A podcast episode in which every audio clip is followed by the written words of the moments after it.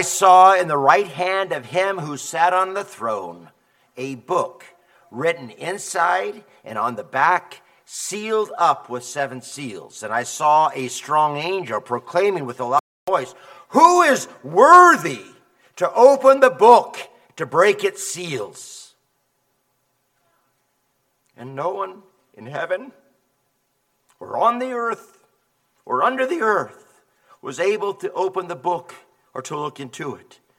I began weeping greatly because no one was worthy to open the book or to look into it. then one of the angels said to me, Stop, or one of the elders said to me, Stop weeping. Behold, the lion that is from the tribe of Judah, the root of David, has overcome so as to open the book and its seven seals. And I saw between the throne with the four living creatures and the elders a lamb standing as if slain, having seven horns and seven eyes, which are the seven spirits of God sent out to all the earth. And he came and he took the book out of the right hand of him who sat on the throne. And when he had taken the book, the four living creatures and the 24 elders fell down before the Lamb, each holding a harp and golden bowls full of incense, which are the prayers of the saints. And they sang a new song, saying, Worthy are you to take the book and to break its seals, for you were slain and purchase for God with your blood men from every tribe and tongue and people and nation, and you have made them to be a kingdom and priests to our God, and they will reign upon the earth. Amen.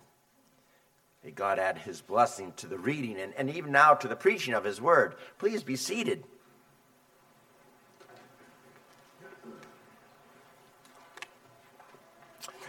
Well, back in 1986, that's I know well before some of you were born, but uh, back in 1986, I was living in London for a short time, and uh, I went down to the county of Kent, to the city of, or the town of Sevenoaks, to visit my friend. And, uh, and so Annabelle and her father and I uh, went to Hever Castle.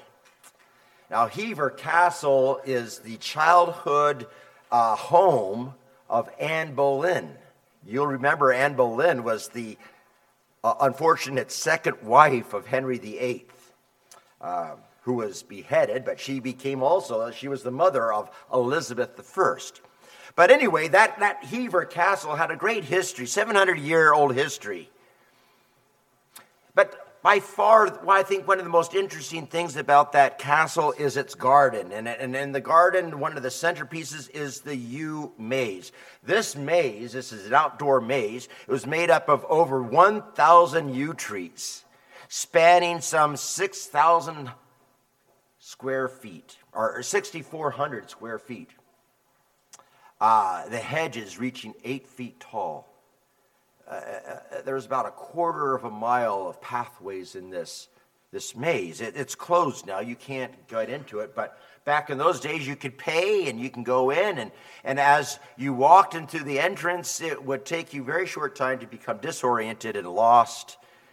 And uh, it, it was a fun day trying to find your way out. But if you had a friend who was willing, back, of course, I'm talking about 1986, you didn't have cell phones, but had a walkie talkie today, if you had a cell phone, you can go. Th- that person go out on, onto a balcony overlooking that yew tree or that yew maze, and they could look down and they could see the whole pattern of that maze from a higher perspective. That's what you need a, a higher perspective. And they could phone you and they can tell you how to turn to get through that maze. Again, what you need is a higher perspective. Well, life is often like that maze. I know that Forrest Gump says that life is a box of chocolates, but, but, but life really is kind of like a maze, isn't it? It has many turns, it has many twists, there's trials, there's difficulties, and while you're in them, it, it seems like there's not necessarily a way out. There's, there's dead ends, it gets confusing. You go this way, and you go this way, and this way, and suddenly You can't go any further. Now you turn around. It's, it's so frustrating sometimes. That's what life is like. Well, well, revelation, of course, is given to us. Because in this world, we have tribulations. In this world, we have troubles and disappointments. There are hardships in life. And even you young people, you haven't lived that long on this earth, but even now you know there's hardships, there's tears that come with living. And that's not even to mention that as Christians, we live with persecution and with oppressions. And, and going through these hardships of life without seeing the end, it can be frightening sometimes, can't it? It, it can be discouraging. Well, back in chapter 4, we read how, how John was taken up through a door into that heavenly courtroom. He is standing, as it were, in the heavenly balcony, overseeing things from that high position. And he's able to help us by the words that he gives us to, to guide us through all the twists and through all the turns that we might be comforted and encouraged. And so, in just a moment, as we look at Revelation chapter 5, before we get there, I want to remind you that the book of Revelation is not primarily about future events, even though it talks about future events. It's not about the Antichrist, first and foremost, although it does mention the Antichrist. It's not about God's judgments being poured out on the world, even though it describes those judgments. First and foremost, the book of Revelation is about Jesus Christ. The revelation of Jesus Christ, which God gave him to show his bondservants. It's about Jesus Christ reigning over all the affairs of the earth. It's about his victory. It's about the church getting through the maze and persevering to the end, receiving at the end the reward. So, again, in chapter 4, John was called into this heavenly throne room of God.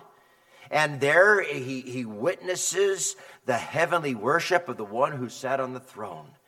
And in chapter 5, John is still there in this holy throne room. He's still seeing this worship. And, and as he looks at that one who is indescribable sitting on the throne, he sees in his right hand this curious book. This, this particular book, this scroll, we're told, has writing on it, both inside and outside. That's a little unusual for scrolls, especially in the ancient world. You know, uh, and scrolls are made of parchment or vellum or perhaps uh, papyrus. One side was smooth, the other side was rather rough. One side, the smooth side, it was easy to write on. On the rough side, it was hard to write on. And, and so perhaps this scroll is telling us that this book contains both easy and hard things. But, but writing on both sides of the book also indicates that this book is filled up completely. There is not one possible writing service uh, left, it's all used up. This is a book that has tremendous amount of information in it.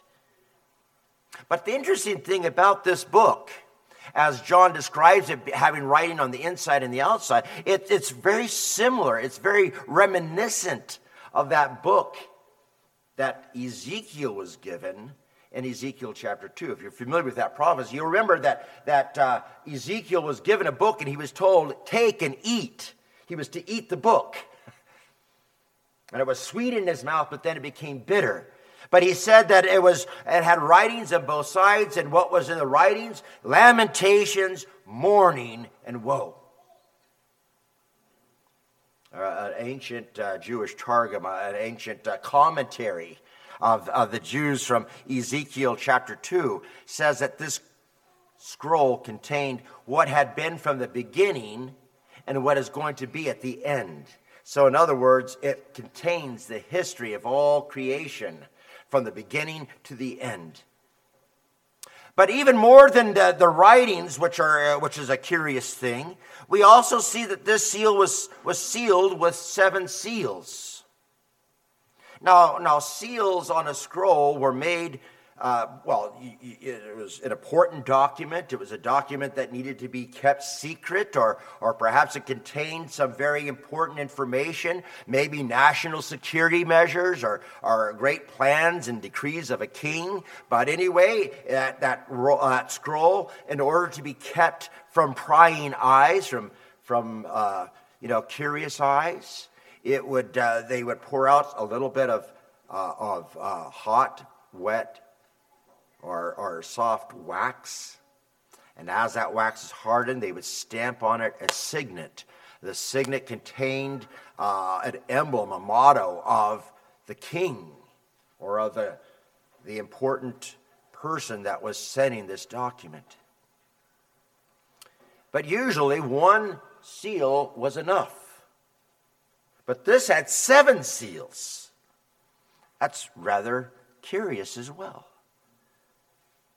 What does it mean? What does it symbolize? This scroll with writing on inside sealed with seven seals. Well, comparing, uh, we, we go back, by the way, we need to go back to Daniel chapter 12 because this book that's being sealed is very reminiscent also of what Daniel saw in chapter 12, where he saw a scroll that was sealed and it was to remain sealed up until the end time. And so, if we compare what, what we read in Ezekiel with the, the book in Daniel that was sealed, this is most certainly the royal decree of God containing God's plan and his strategy for his kingdom. It, it, was, it's in his right hand, again, signifying royal prominence and authority. And again, if we, if we look at this in the light to Daniel 12, this scroll contains the fulfillment then of God's kingdom in these last days. Words of, of judgment and redemption. This book contains the whole history of mankind from fall to consummation. And in that, it must name all the names of the elect. It contains God's plan and his purpose for the world. It leads us all the way through life to the resurrection, leading into the new heavens, the new earth. By the way, I think this book was the thing that angels longed to look into. And as John looks upon this scroll with its seven seals, a strong angel, we're told, steps up to make a, a, a, an official proclamation posing a question Who is worthy to open this book to break its seven seals? Now, you need to understand something about that question. The question isn't really merely about who is able or who's worthy to open that book or to break its seals. It's wondering who is worthy, who is able to accomplish the things that are written in that book. In other words, the one who is worthy just doesn't open and reveal the contents. It just doesn't open it and start reading what's there. He needs to be able to execute the decrees that are written in that book. Part of the worthiness is the ability then to bring God's plan and his kingdom to fruition and to pass. It does us no good for him merely to open the book and to read its contents if he cannot ensure that those plans will be done. And the fact that this opening of the scroll, the breaking of the seals, this is such an important thing that, that John mentions it four times in verses 2 through 5. You see, this is a very important question. Who is able to reveal God's plan? Who is able to execute all that God has intended for his creation? And as the question is sounded, a search is made. Yeah, who is worthy? Well, let's go find the person. And suddenly, we're brought into a great and dark dilemma because we're told no one in heaven or on the earth or under the earth was able to open the book or to look into it. Now, think about this. Think about this. A search that went through the whole of creation and in the whole of the entire universe and cosmos not one being was found who had the ability to open the scroll. Not one. Not one appropriate person in all of creation was found. Think of this. Think of what this means. No one, no one, not one is able to accomplish God's will and his decrees. Again, a search in heaven went. Think of those seraphim that stand around God's holy throne with their fiery holiness, chanting blessed praise to God day and night. Those holy seraphim who never sinned, not worthy. The cherubim, we read about those four creatures with their six wings and their many eyes and their faces, not worthy. The archangels, we know of Gabriel Gabriel was faithful in delivering God's messages to Daniel and to Mary. Daniel and, and to others. Dan, or Gabriel, faithfully delivering God's message, a mighty angel indeed, not worthy. Michael, we, in Daniel, we're told about Michael who fought valiantly against Satan on behalf of God's holy people. He wasn't found worthy. No heavenly creature though they were sinless, though they were full of wisdom and power and holiness, with great might, no angel, no heavenly creature was worthy. Well, then let's look on earth. Surely someone on earth, think of all the great people that lived on earth. Noah. Noah found grace in the eyes of the Lord. Noah delivered his posterity from destruction. Noah wasn't worthy. Abraham, you know, was called a friend of God. Uh, the friend of God was not worthy. What about Moses? I mean, Moses, uh, the great prophet, the deliverer, the one who took the people from slavery into freedom. uh, Moses, who met Pharaoh face to face and warred and quarreled with him and won. Moses. Not worthy. Oh, well, then David. You know, David is called a man after God's own heart. What a tremendous title to be called a man after God's own heart. The great shepherd king, the man who felled the giant Goliath, the man who had his victories, the man who established his throne and, and brought, and, and brought the, the, the tabernacle into Jerusalem. Uh, David, the one who loved the Lord and established the worship of God. David, a man after own God's heart, or a, a man after God's own heart, not worthy. Well, let's get out of the Old Testament. Maybe someone in the New Testament. John the Baptist. Remember what Jesus said about John the Baptist? Among those born of women, there has not been raised one greater. The, the greatest man alive, according to Jesus, not worthy. What about the apostles? John knew them all. He was their friends. He walked with them. He was an apostle. Peter, not worthy. Paul, not worthy. All the suffering, all the things that they not worthy. John on the Isle of Patmos, suffering for the Lord, not worthy.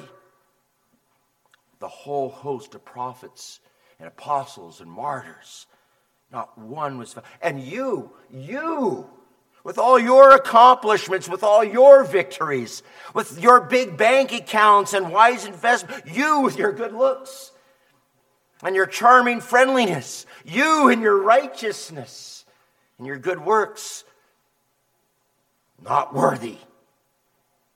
And just in case there's someone in the dark underworld, let's do a search there. Alas, no one worthy. No one worthy. You're not worthy. I'm not worthy. John, Paul, Moses, David. No one is worthy. Heaven, earth, under the earth. And with that news, John begins to weep bitterly. And why not? Why shouldn't he? Remember back in chapter 4, verse 1, he was told, Come up here, and I will show you things that must take place. John had been given a promise that he would see God's plan. Again, John was steeped in scriptures. He no doubt remembered uh, how in, in Daniel chapter 12 that book was sealed up for the last days. And he was called up to heaven to hear about things that would take place and see in that book in God's right hand, there must have been great expectation that this book would now finally be opened and reveal God's redemption and his judgments. But alas, no one is worthy to open that book. All his hope for salvation dashed, squelched. John weeps because God's purpose to bring in his kingdom, a new kingdom, a, new heaven, a new earth, now apparently thwarted. What does that mean? God lost. God, like everybody else, God is a failure.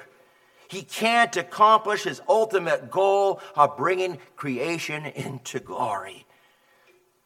That promise that he gave to, to Adam back in Genesis chapter 3, verse 15, that he would send someone to crush Satan's head and the faithful from Adam all the way down have been looking forward to that promise being fulfilled. And now we're here hearing that no one is able to fulfill that promise. God's promise lays unfulfilled.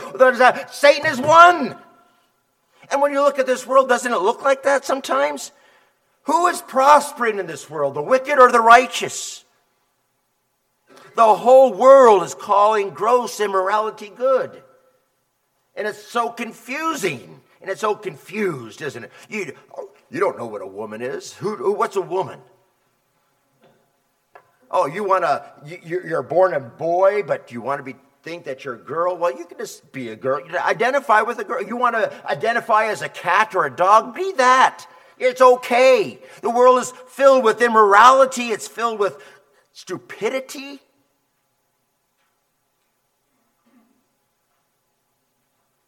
People are, are groping in darkness in every nation, rejecting the light of the gospel, hating God. It's insane to hate the one who made you. And yet, men hate God, their creator. And, and the question really, uh, falls upon us, as you hear it many times if God is real, if God is good, if God is loving, if God is powerful, then why is all this evil in the world? Doesn't God have the power to stop it? Doesn't He have the goodness to stop it? Doesn't He have the love and the compassion to stop it? Is God really in control? Has His hands been tied to the problem of evil? Don't you hear people say that? Who's going to fix this world? Who's going to bring healing? To that man, that woman lying on their deathbed. Who's going to wipe away my tears? Who's going to mend my broken heart? Who's going to take away the curse and relieve me of all the suffering that I endure? You, you read that some of you came this morning oppressed and, and downtrodden and sad, and you, you come this morning feeling the, the, the power, the filth of sin, and you're just hanging by a thread. This, this scroll was meant for you, for those who are oppressed and saddened and, and, and guilty. But we just heard the scroll can't be opened. Salvation can't be accomplished. John is, is weeping. John is shedding tears of great bitterness and hopelessness over this news. Remember how in John or Romans chapter 7, Paul is confronted with his sin and he's considering his wickedness and his sinfulness and he's considering his inability to overcome sin. And he sighs out, Who is able to deliver me from this body of death? Who is able to deliver me from sin? But Paul then goes on to answer that. Thanks be to God through Jesus Christ our Lord. And then he says, There's now no condemnation for those who are in Christ. But as John hears that, that no one can open this scroll, Paul's praise of victory is meaningless. And, so he's filled with bitter despair. He's filled with hopeless. Ah, but wait, wait, wait. because the dark moment of lamentation is brief. One of the elders announces that, in fact, there is one who is worthy. Stop weeping. Behold, the lion of the tribe of Judah, the root of David, he has overcome. So he can open the book and its seven seals. You know, by the way, it's a very comforting thing, I think, that it's one of the elders who, who makes this announcement. Why do I think that? Because what are the, these elders? Remember from last week, if you were here? The, these elders, these 24 elders, represent redeemed mankind. It wasn't one of the four living creatures, it wasn't one of the angels that made the announcement, it was a redeemed person. Psalm 107, verse 2 let the redeemed of the Lord say so, whom he has redeemed from the hand of the adversary. And my friends, what we're seeing here is that you and I, who have been redeemed, we get the great privilege of pointing other men to the way of deliverance, to the line of the tribe of Judah, to the root of David. And so, again, this elder tells John that there is one person in all of creation that's worthy. And this one person is none other than the lion, the root of David. Now, of course, these are very clear messianic titles taken from the Old Testament. Genesis chapter 49, verse 9 says, Judah is a lion's whelp, as a lion who dares rouse him up, pointing to Messiah. Remember, Proverbs 30, verse 30 reminds us that a, a lion is mighty among beasts and does not turn away from any. A, a lion powerful creature to be feared, fierce in his strength and in his swiftness, easily taken down his prey. Uh, it is, it is no wonder that down throughout the millennia, a lion is used to symbolize kings.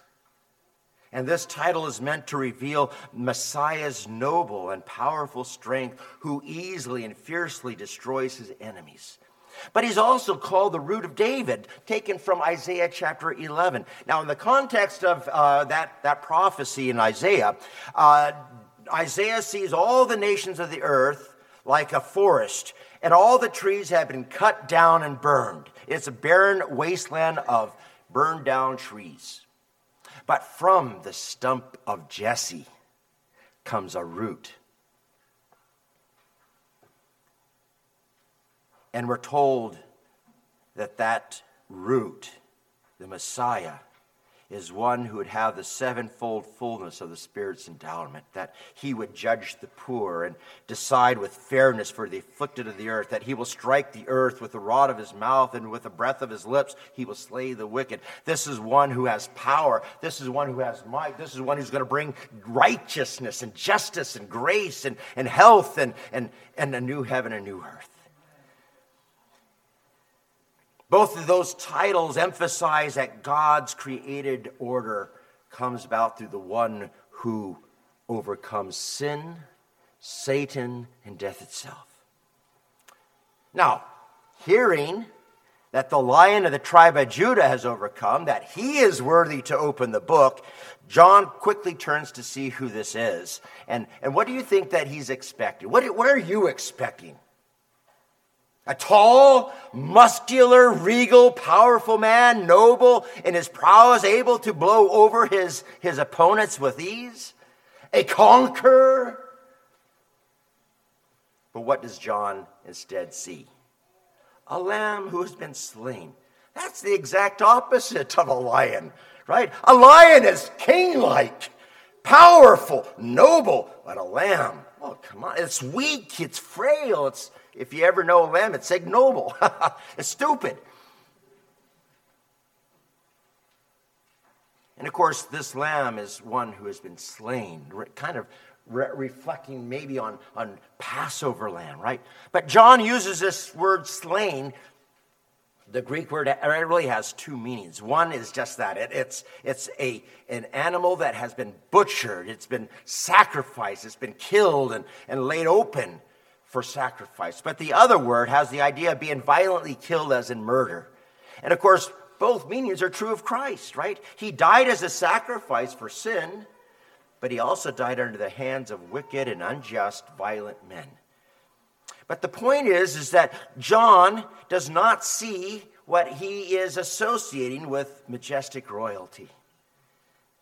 He expects to see power, he expects to see glory, and he sees weakness. He expects to see the root in, uh, of David.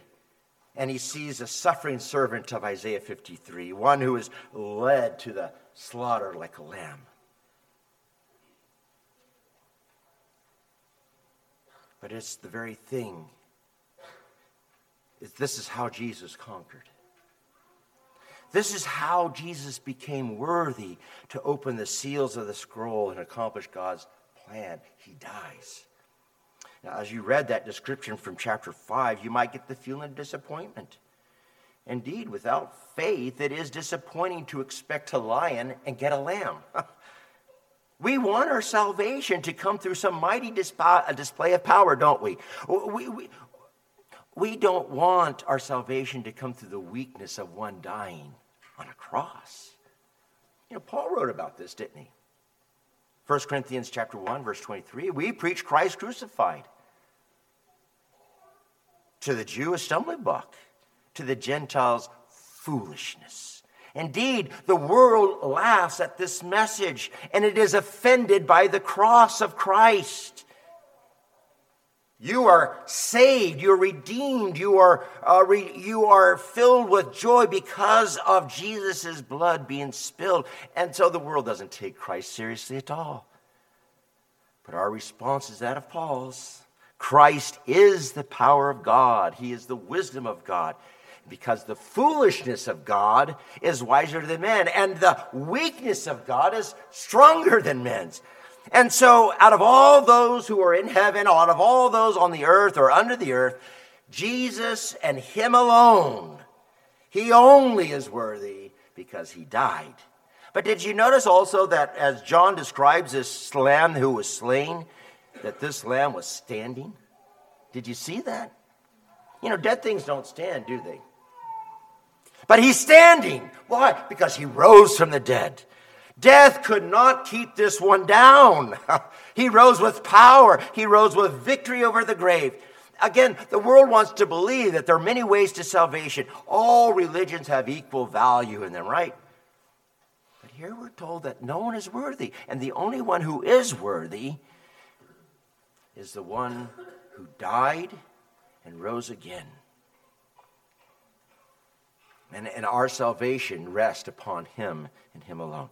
Jesus stands as the one qualified to open the scroll, to loose its seals, because he is the only man, from Adam all the way down, he's the only man out of the billions and billions that have walked on this earth, he's the only man who has lived a perfect life. And he has defeated Satan, he has defeated death by his resurrection power. And so note that John sees this lamb as having seven horns and seven eyes, which are the seven spirits of God. Of course, typically, lambs only have two horns and two eyes. But again, this, this has seven. The number seven, used throughout the scriptures, is a number of fullness, the completeness. And you will see that number over and over again in Revelation. But here it means that Jesus has absolute power, absolute knowledge to accomplish all that God sends him out to do. Horns are, are images in the scriptures of power. It's the image of uh, uh, the might of kings and warriors. And a seven horned lamb signifies that he has absolute power to subdue his enemies with divine potency and vigor. But he also has seven eyes. And we're told that these are the seven spirits of God who, who went out to. Again, this is a reference to Isaiah chapter 11, how the Spirit of God fills Messiah with all the power, all the wisdom, all the understanding, all the justice, all the righteousness he needs to rule over God's kingdom in this world perfectly. Now, my friends, listen. We have a picture of this kind of in the Old Testament. Uh, it's a picture, it's a shadow. First Samuel chapter 17. You read how uh, the, the, the, the army of Israel is over here, the army of the Philistines is over here, and out comes this giant, this, this, this big, massive man, Goliath. And he's challenging the people of God. He's boasting. He's blaspheming. He's filling the hearts of the Israelite army with fear. King Saul and all the experienced warriors of Israel are afraid to, to go into combat with this, with this one Goliath. They shiver, they, they shudder in dismay. But then you read how the anointed of the Lord, that, that small and insignificant shepherd boy, David, goes up to defeat this dog. and, and, and you know that story. Does he use the mighty weaponry of Saul? No, he takes the weapons of a shepherd. And when, when Goliath sees his sling and he, he begins laughing, mocking David. You, you come to me, a great warrior, with that? How foolish. But of course, David slayed that boastful giant, cutting off his head with uh, uh, Goliath's own sword. But, but today, we have one greater than Goliath challenging God's people, blaspheming, filling whoever he can with fear. And, and we might as well fear because he's powerful, he's strong, he's cunning, he's invisible. Often we don't see him coming until it's too late. And we might as well fear, except there's one worthy, one who has overcome to open God's plan, to open up God's books. Again, you look at your life and you look at what's going on in your life and in the world, and you may say, Well, why are all these trials happening to me?